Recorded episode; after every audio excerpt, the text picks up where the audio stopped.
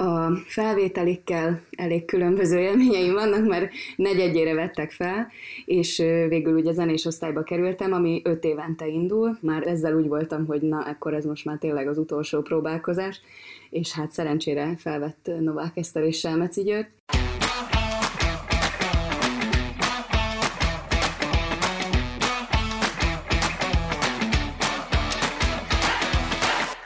Sziasztok! Ez itt a Kultrahang Podcast hatodik része, én Luca vagyok. Én pedig Edina.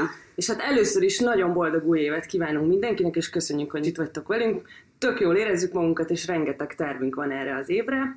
Most egy színházas résszel kezdünk, méghozzá egy nagyon érdekes beszélgetéssel, mert hogy egy olyan barátnőnk van most itt velünk, akivel én még gimnazista koromban színjátszóztam együtt, onnan ismerem a méltán híres Győri Révai színjátszóból, ami egy pazar élmény volt, csak aztán ez a lány annyira tehetségesnek bizonyult ebben a dologban, hogy nem is hagyta abba a színjátszást, és ahogy Pestre került, először a bölcsészkaron az angol szakot végezte el, aztán pedig a Pesti Magyar Színi Akadémiát, de még itt sem állt meg, hanem aztán pedig a színmű zenés színész szakán végzett tavaly Novák Eszter és Selmeci György osztályában, ahonnan pedig fénysebességgel igazolt a Tália színházban. Mentes Júlcsi a vendégünk, szia Júlcsi, köszönjük, hogy itt vagy. én is köszönöm azért ezt a felvezetést. Volt, még, még nem kaptam, nekem is jó esett. Ez szép. Ezt így kivágod, és ezentúl ezzel, ezt küldöd el, hogy szerepre jelentkezz Ez vagyok én? Közben mondtam én is, egyre, minden mondattal egyre lelkesebb voltam, hogy ez a csaj, ez nagyon cool. Tehát, hogy azért van mit. Na, és hát kezdetnek én egy olyan kérdéssel szeretném kezdeni, ami szerintem nagyon sok laikus, vagy hát nem színész embert érdekel, mert ilyen óriási misztikum övezi, ez pedig a Színművészeti Egyetem, annak belső létezése és egyáltalán a felvételi és bármi, tehát hogy azoknak a földi halandóknak, akik nem kerültek be a színműre, sémel nekünk valamit, hogy neked milyen élményeid voltak, akár a felvételivel, meg egyáltalán, hogy, hogy zenés osztályban végezni, az, az mennyiben más, mint mondjuk egy prózai osztály? Hát a felvételikkel elég különböző élményeim vannak, mert negyedjére vettek fel, és végül ugye zenés osztályba kerültem, ami öt évente indul, már ezzel úgy voltam, hogy na, akkor ez most már tényleg az utolsó próbálkozás, és hát szerencsére felvett Novák Eszter és Selmeci György, és a zenés felvételi az tulajdonképpen nem sokban más, mint a prózai, ő egyszerűen több, több dalt kell vinni, több operettet, musicalt, népdalokat, jazz, vagy kortás, meg akarták hallgatni, hogy kinek milyen zenei hát nem tudása, de hogy, uh-huh. hogy, hogy mennyire van jó hallása, vagy, vagy ehhez így érzéke. De nekem nincs túl csodálatos énekhangom, viszont, viszont van jó zenei érzékem, és már ez, Aha. meg tudtam ö, kottát olvasni. Ezek persze nem feltételek, hogy bekerülj, de azért ezek, ezek mind, mind számítottak. De zeneiskolába jártál? Vagy te magadtól tanultál meg például? Zongoráztam uh-huh.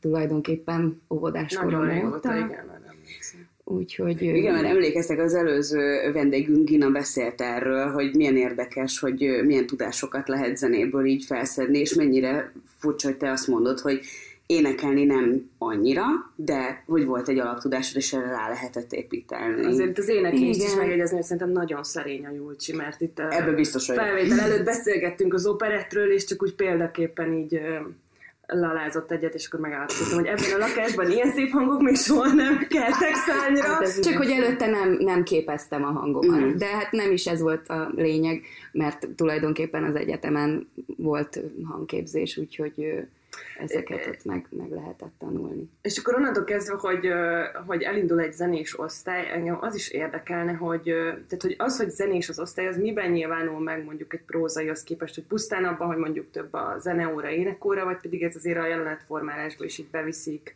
Hát a zenés mesterség órák azok emelt számban voltak, ami gyakorlatilag ugyanúgy színpadi gyakorlat, színészi feladat, csak sokkal nagyobb szerepet játszik benne a zene. És sokan azt gondolják, hogy ugye zenés osztály, az az első kérdés, hogy akkor ti ugye musicaleket csináltok. Hát szerintem nem is nem is nagyon csináltunk musicalt, vagy hogy érintettük, de nem ez volt a lényeg, hanem alapvetően a zene hogy működik a színházban. És hát ebben Selmeci György abszolút profi, egy zseni, és, és volt nekünk egy zenés rendező osztályunk is, aki ők öten velünk párhuzamosan gyakorlatilag együtt tanultunk, együtt, együtt kellett ezekre a dolgokra rájönni, hogy, hogy tényleg a zene hogyan szervesül a színházban. Uh-huh. Tehát több, több zenés mesterség óránk volt, ami jelenti az operettet is, tehát csináltunk operett jeleneteket, vagy csináltunk, voltak ilyen gyakorlatok, hogy madrigál komédia volt. Wow.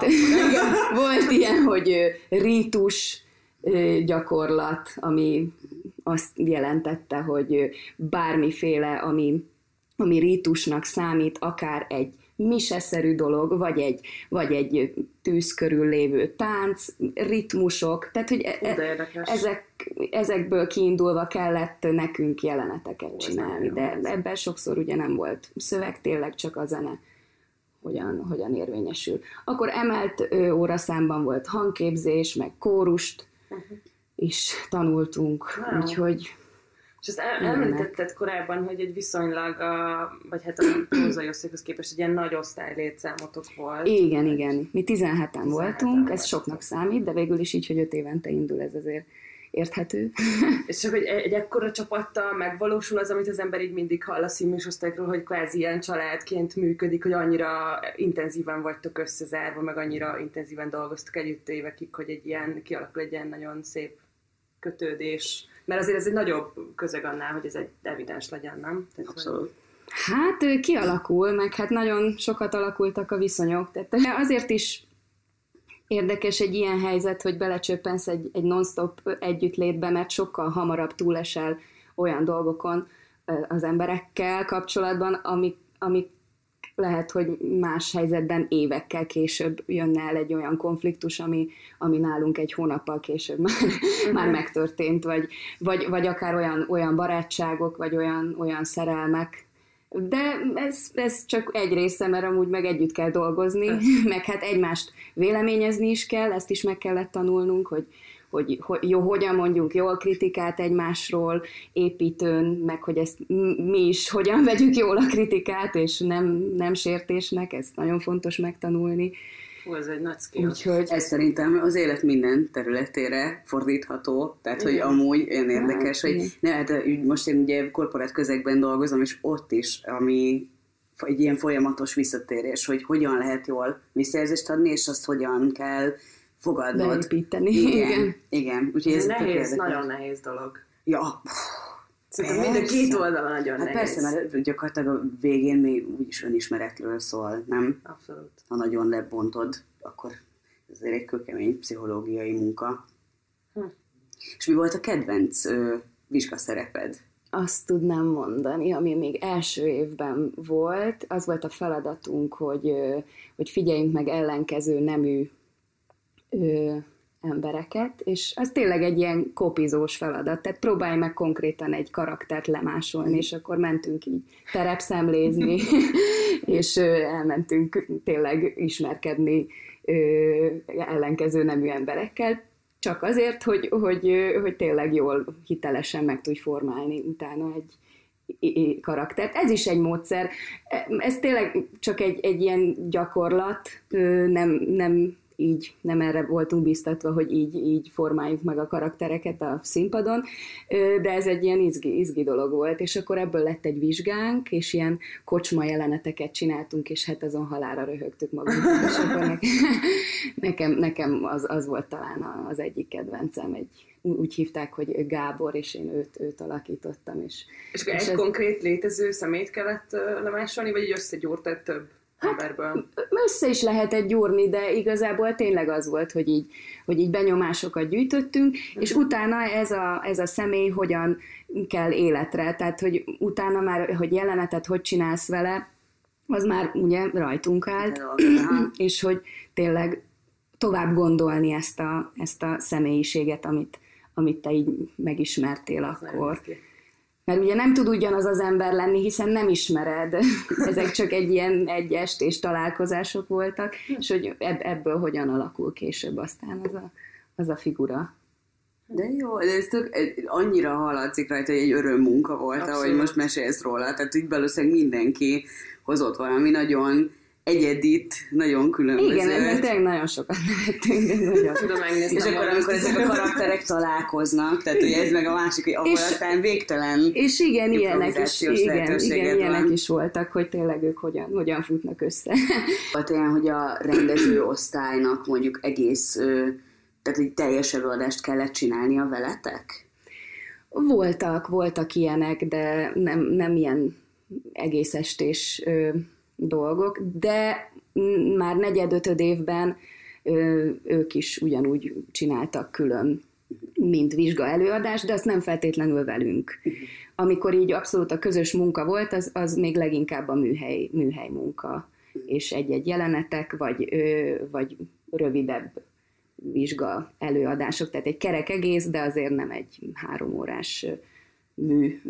De hogy milyen fontos a kapcsolatuk a rendezőosztályjal, azt egyébként jól megmutatja az a történet, hogy hogyan kerültél a Tália színházba. Ezt elmeséled nekem? Hát igen, Tócsi? igen, ezt Tarnóci Jakabnak köszönhetem egy részről, mert se Judit hívta Jakabot rendezni a Tália téli kertbe, ami most egy új játszóhelye a Tália színháznak, és, és tulajdonképpen szabad kezet adott neki, hogy milyen darabot választ, és Jakab a Bendrózát szerette volna megrendezni, egy Hauptmann drámáról van szó, és ő velem képzelte el ezt az előadást, Judit pedig erre abszolút nyitott volt, és megadta nekem a bizalmat, és volt egy előbemutatónk májusban, és megismerkedtünk Judittal, megnézett még más előadásban is, és akkor felajánlották Kálomista Gáborral, hogy mehessek a Tália színházba. És nem is csak erre az előadásra, hanem hanem igen, igen. Úgyhogy most már ott vagyok, mint társulati tag. Ami azért szerintem egy óriási teljesítmény, hogy valaki frissen elvégzi a címűt, és azonnal leigazol egy közszínházba, és egy címszerepet játszik, amit egyébként most láttam az előadást, és nagyon jó, nézzétek meg, és remeket alakít. Melyik előadás? A Bendróza. Ez a Bendróza. nem is, én nem ismertem ezt a drámát, azért kérdezek vissza. Korábban mert... sem. Ez Jakabra jellemző, hogy szeret előszedni olyan, olyan drámákat, amik, amik itthon nem nagyon ismertek, és ő szereti ezeket így új köntösben megmutatni. Uh-huh. És akkor Jakab a, a ti gyakorlatilag rendezői társ osztályotokba járt, tehát ez az a Igen. rendező osztály, akikkel így együtt működtetek, akikről beszéltél az előbb, és ti dolgoztatok együtt, akkor gondolom az egyetemben is. Igen, igen, ott például Jakab megrendezte Göte tasszóját, ami szintén egy nem ismert és ott én voltam tasszó, és, és hát azt, azt nagyon szerettem, az nagyon, nagyon hiányzik is, hogy már ezt nem, nem csinálhatom. Csak hogy szerintem nagyon érdekes, hogy, hogy már nyilván mindig is voltak ilyen sztorik, hogy egy szerencsés találkozás aztán egy további lehetőséghez vezetett, de hogy valamiért az én fejemben azért a, a színházba történő igazolásról, a szín, végzős színműsök körében, hogy, hogy ez úgy történik, hogy mondjuk az igazgató, vagy, vagy egy, egy rendező, egy főrendező elmegy az Ódrira, megnézi az osztályt, és aztán azt mondja, hogy fú, hát nekem ez a három ember, ez nagyon kell, mert mennyire tehetségesek, és hogy van még egyáltalán ilyen, vagy most már abszolút úgy működik ez a dolog, mint a te történetedben? Mit hát azért erről? ez már kicsit megváltozott. Aha. mondjuk pont Judit szerződtette Hevesi Lacit is, ő velem párhuzamos osztályban végzett. Ez például pont így történt, hogy elment, megnézte a Velencei Kalmárt, nagyon megtetszett neki a Laci, és azt mondta, hogy nekem ő kell. Tehát akkor még ez Úgyhogy van azért. Van, van, igen, de azért az is van, hogy ugye az, az osztályfőnököknek feladata gyakorlati helyet találni a diákjainak negyed-ötöd évre, Hát ez azért az ő felelősségük, és nyilván melyik osztályfőnöknek milyen színházban van kapcsolata, vagy hol rendez, azért, azért oda könnyebb vinni Persze. a, a, és van, van a diákokat, ilyen... és akkor utána jó esetben ott még szerződtetik is őket utána, vagy hogyha van, van hely, mert ugye azért ez most elég, elég necces, hogy, hogy annyira telített minden színház, és nehéz, nehéz szerződést kapni, de én ezt már a mi esetünkben is így gondoltam, hogy úristen, mi lesz, annyian végzünk egyszerre, hát csak a mi évfolyamunkban Kaposvárral együtt 45 körül, vagy nem is tudom valami. Az rengeteg ember. Nagyon sok, és hogy hol fog ennyi sok. ember, és hát és akkor egy év múlva jön a következő. Igen. Mm, Amúgy a mi osztályunk egész, egész jól el tudott helyezkedni, úgyhogy szerintem jó. Ez nagyon érdekes, hogy ötöd évben van rajtatok egy ilyen nyomás, hogy, hogy akkor már nagyon kéne tudni, hogy hova fogunk menni, vagy ez ilyen... Hát persze, idővel elérkezik a para, főleg amikor, ö, hát én most könny- könnyen beszélek, mert nekem ez viszonylag hamar kiderült, hogy a táliába mehetek, tehát én hamar megnyugodhattam, de azt gondolom, amikor, amikor így az osztálytársaidnak már megvannak a helyei, hát az természetesen egy, egy félelem, hogy akkor nekem még nincs meg, és, és mi lesz. Hát meg tényleg egy bizonytalan szakma. Szabadúszás, az most nagyon létező dolog, de hát a, a, a, az főleg pályakezdőként, amikor még nem vagy benne biztos, hogy ismersz elég embert, számítanak-e rád elegen, az ilyenkor azért elég félelmetes. Ezt meghiszem. Egyébként emlékeztek, ez egy nagyon klasszik sztori, ugye a hoppártnak a története, akik Igen. szintén hát nem véletlenül alakítottak ugye egy társulatot, amiből aztán most már a nagy, nagy részük le van szerződtetve Igen. különböző helyekre, tehát ilyen szempontból, aki meg Pont nincs... Novák osztály, ugye? Hát túl jók, hát túl elkapkodták őket, tudod, ez. Igen. De 45 ember az nagyon-nagyon sok. Igen. Hát az azért a vidéki színházakat is beleszámolva sincs ennyi üres hely. hirtelen. Igen, igen, de most mondjuk olyan téren a, hát hogy most nagyon sok sorozat is indult, tehát hogy elindult azért, azért egy, egy tömeggyártás, de a színházakban is, tehát hogy valahol egészen irreálisan sok bemutatót produkálnak rövid idő alatt, tehát ez, ahogy, ahogy tényleg az élet felgyorsult, így uh-huh. ezzel lépést kell tartani, és hát nagyon, sokkal többen végzünk is, mint, mint korábban. Hát én remélem, hogy, hogy, hogy azért ez fel, fel tudja venni a szakma így ezeket az embereket. És az évadban milyen bemutatóid lesznek még? Mit fogsz még játszani? Még ö, tavasszal fogjuk bemutatni a Gyilkosság az Orient Expressen-t a Táliában. Izgi. Én azt úgy Szirtes szeretem. tanár úr rendezésében. Oké. Okay. és ö, nekem, nekem már csak ez van a, az évadra, és még bemutattuk az Egy csók és más semmit ö, októberben a Táliában még ez volt, meg volt egy beugrásom. Erről a beugrásról akartalak is kérdezni, mert hogy ez nagyon izgalmas nekem ez a téma, hogy te Svettya Mihály Örökség című darabjában játszol a Jurányiban, és és Svettya Mihálynak eddig két filmjével találkoztam, egy két filmét láttam, az egyik az az Aki bújt, Aki nem című rövid film, ami az emberkereskedelem témájával foglalkozik, a másik pedig a Remélem legközelebb sikerül meghalnod című film. Igen, ez a címe. Illetve van Nagyon egy, jókat van egy hallottam róla. a, a, a. Nagyon-nagyon jókat hallottam róla, de amikor először megláttam ezt a címet, mondom, Nagyon az durva, igen. és ez a tinédzserek lelki világával foglalkozik. Ez egy nagyon slendrián leírás, de nehéz többet mondani róla, anélkül, hogy elmondanám a sztorit. Uh-huh. És mind a kettő egyszerűen olyan hatással volt rám, hogy, hogy, hogy teljesen megdöbbentő. Tehát szerintem ez az ember nagyon fontos témákkal foglalkozik, Igen. és nagyon jól. Uh-huh. És, és tűpontos mind a két sztori. Nyilván tök megrázó, hogy, hogy tényleg annyira belemegy, és, és tisztán szépen ábrázolja, hogy, hogy amikor megláttam, hogy együtt dolgoztok, ezt, ezt tudtam, hogy ezt mindenképpen meg akarom kérdezni, hogy milyen vele dolgozni, és, és hát, hogy ez egy beugrás. Igen, már megvan a jegyem egyébként. Ja, Februárban megyek és megnézem. Na, szuper. Uh, nagyon kíváncsi vagyok. Tehát, hogy miről szól, hogy kerültél oda, és milyen élmény vele dolgozni? Gergely Kati játszotta korábban ezt a szerepet, és ő elment szülni, szeptemberben született meg a kisbabája, és én októberben ugrottam be az előadásba. Ez egy improvizációs alapú előadás, aminek Misi írta a, a szövegkönyvét, csak alapvetően a, a próba folyamat az úgy zajlott, hogy, hogy adott szituációkra improvizáltak a színészek. Hát a, a, a ezt téma... nehéz lehetett utólag átvenni, hogyha valaki másnak az impro játéka alapján alapult a szövegkönyv is. Tehát ez Igen, egy kemény igen. hangzik. I- igen, igen, ez azért bonyolítja a helyzetet, de mindenképpen egy izgalmas feladat uh-huh. volt, és örültem, hogy bekerültem ebbe az előadásba. És Hát elég komoly társadalmi problémákat feszeget ez az előadás, és, és Misi nagyon, nagyon érzékenyen tud ezekhez a témákhoz ö, hozzányúlni.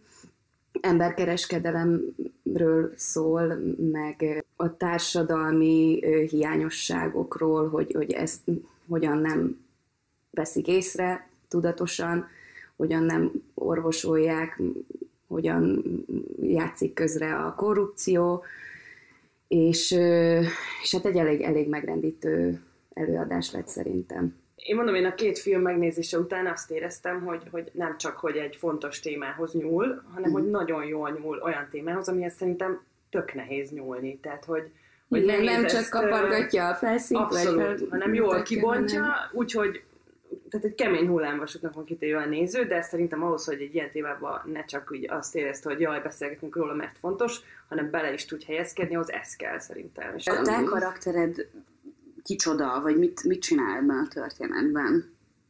Több ö, karaktert is játszom. Igazából Polgár ö, Csaba az, aki egy karaktert játszik végig, és az ő szemszögéből követjük végig a történetet, és Molnár Guszti, meg én vagyunk azok, akik megjelenítjük a, a bergácsi lakosoknak a, a, a széles palettáját. Egy, egy Borsod megyei kis faluról van szó, ahol játszódik a történet. Az én egyik karakterem az, az pont egy olyan anya, aki, aki eladta a gyermekét, ez az egyik ö, szereplő, a, a másik az a, a polgármesternek a titkárnője. Tehát nagyon nagy skálán mozognak ezek az emberek, ha jól értem, de ez a faluban mindenféle nőt játszol mindenféle szerepben. Uh-huh, igen, igen. Mert az az alapszituáció, hogy, hogy hazatér Németországból a, az orvos fiú, mert meghalt az édesanyja, és akkor itthon találkozik ezzel a helyzettel. Az édesanyja volt a, az orvos, a helyi orvos Bergácsban, és ő örökölte meg a praxist, és ez az alapszituáció, és szépen kibontakozik, hogy eltűnt a faluból majdnem az összes gyerek mennyire érdekes, hogy most ez a téma így megjelent több előadásban is, amit figyeltem, tehát hogy ugye a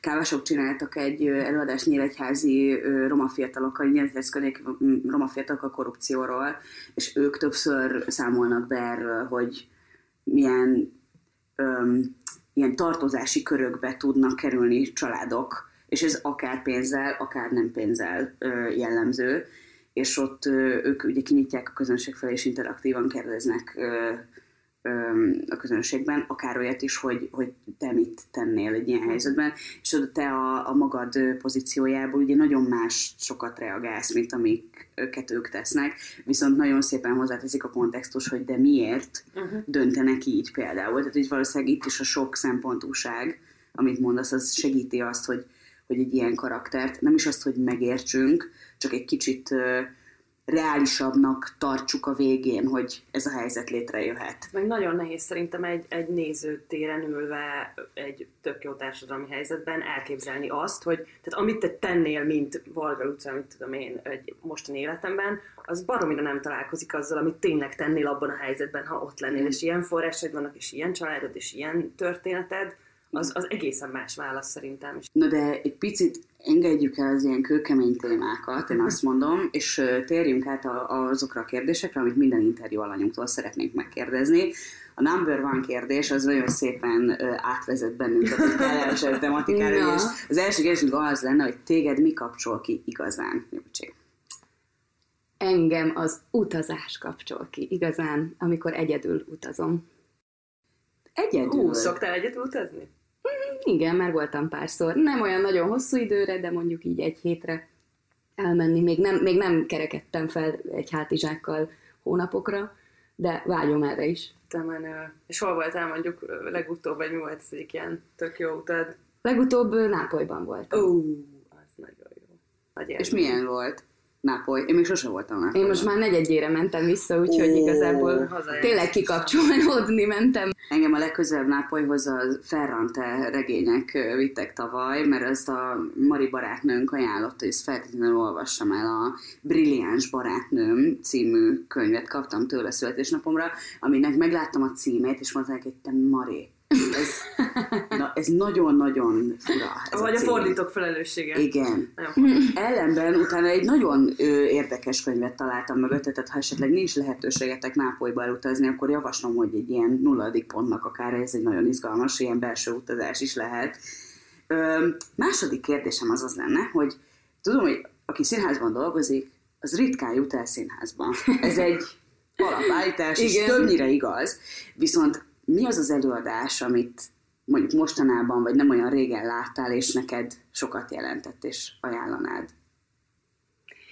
M- Pécsen láttam utoljára az Eleanor című monodrámáját Sólyom Katalinnak, ami Eleanor Rooseveltről szól, és, és, és ez, ez, ez engem nagyon beszippantott, és tényleg egy, egy ilyen csodálatos nő, nő volt ő, és igazából nagyon keveset tudtam róla eddig, úgyhogy ö, ezt mindenkinek Szinte tudom, róla. tudom ajánlani, de jó.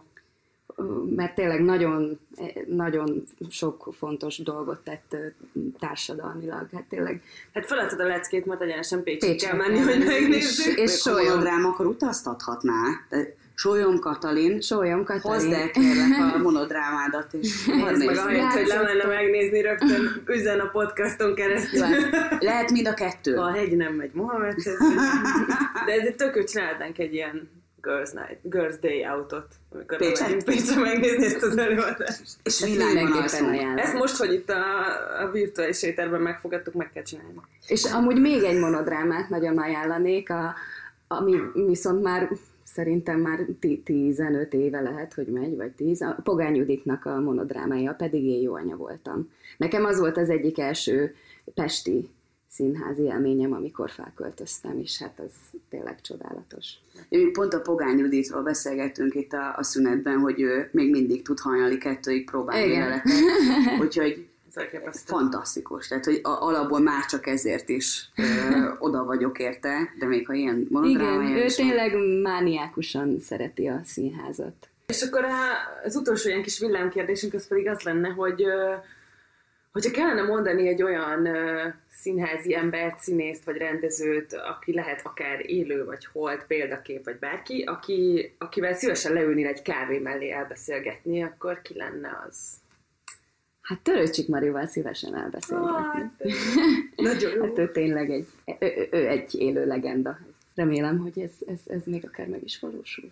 És akkor végezetül Jócsi még azt mondd el nekünk, hogy miben lehet most téged megnézni azon túl, amiről beszéltünk, hogy mit ajánlasz, hogy, hogy milyen előadást nézzünk meg. Amit eddig nem említettem, az az Audrin megy, ez az előadás, a Rubens és a nem Euklideszi asszonyok címmel. Ez egy Eszterházi dráma, Dohi Balázs rendezte, és Pogány Judit játsza benne Rubenszt. Na, Úgyhogy hát akkor, most még tudom ajánlani. Gyertek, Találkozunk a Táliában, a Jurányiban, az Ódrin, Így van. találkozhatunk veled egy csomó helyen. Most ez aztán van színházi listánk. De Így van. De jó. Nagyon köszönjük, Jócsi, hogy beszélgettél velünk. Én is Nagyon köszönöm. élveztük. És ö, mi pedig akkor két hét múlva jelentkezünk egy zenei ajánlóval, addig pedig keressetek minket az ismert csatornákon, a zárt Facebook csoportunkban, illetve a, az Instagramon, ahol Kultra hangnéven futunk. És mindenkinek nagyon boldog, kultúrában gazdag évtizedet kívánunk. Sziasztok! Sziasztok! Sziasztok!